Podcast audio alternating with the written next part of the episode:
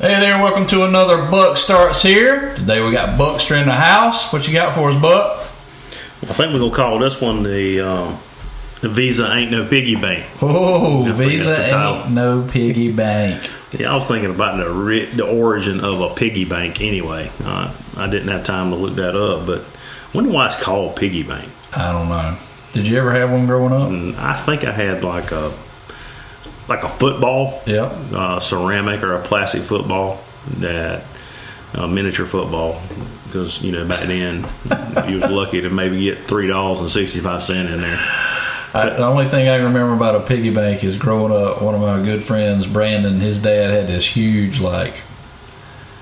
It was probably a liquor bottle or something, but it was full of change. And I remember thinking that thing's as tall as I am, and there's probably a thousand dollars in it. I don't know how much was in it, but Well, yeah, what reminded me of it today was I seen I, I was skimming through something and there was this guy that had a 50 gallon plastic drum darn. in his shop and it was full of nothing but quarters. And I was trying to see if he, he said how much was in there, you know, but he didn't even know. And the thing was, he said uh, he couldn't even pick it up. I was gonna say you couldn't steal it if you wanted to. but it was fifty. It was fifty gallon drum. It was one of them big round blue um, containers. But no, during COVID, you know, uh, I was thinking of some tips that we could give our, our listeners in the next couple of uh, series with this of how we can financially get through the crisis of COVID, and um, that's what we're dealing with now.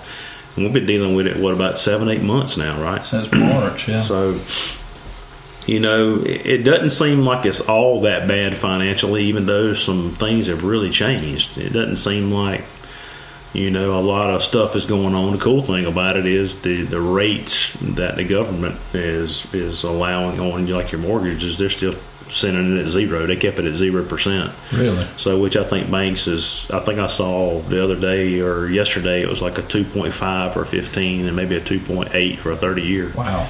So um, there's still cheap money out there. Yeah. Um, so I think one of our next podcasts will be some things to do financially during COVID to, to help you get through it. Yeah. But Visa is not a piggy bank, meaning a lot of people um, back in the day when we were younger, and we're 46 now. Um, back in the day when we were in our you know teens, or or children, even uh, less, uh, even less. What were we 70s, 80s? I was born in 74, so that would be in our 80s. The piggy bank was a big thing. Yeah. And even farther back, I think the piggy bank goes back hundreds of years. But it was a big thing for hey to put your little spare change in the piggy bank, and then a rainy day you and you need to, you can go get money out the piggy bank. Right. That's kind of how we were taught. You know, we were also taught to keep a check ledger, but that kind of went out the window too, along with the piggy bank. With online banking. So now, what people are doing is during COVID, there has been a sharp increase in the use of their credit cards. And the problem is they're using the Visa as the piggy bank. Hmm. So, whereas before we stored a little bit of change, Well, Piggy Piggy didn't have interest on him though. Yep, change before it got strange because now change is strange. Not that you don't have it, but it's strange because there ain't none of it out there flowing. Right. It's all in somebody's piggy bank. So I told a guy the other day I had a roll of quarters and I'd, I'd sell it to him for thirty seven dollars, and he was like, "What?" Uh, But if change is strange, it's all about supply and demand. yeah. But stay away from that Visa card during this uh, pandemic.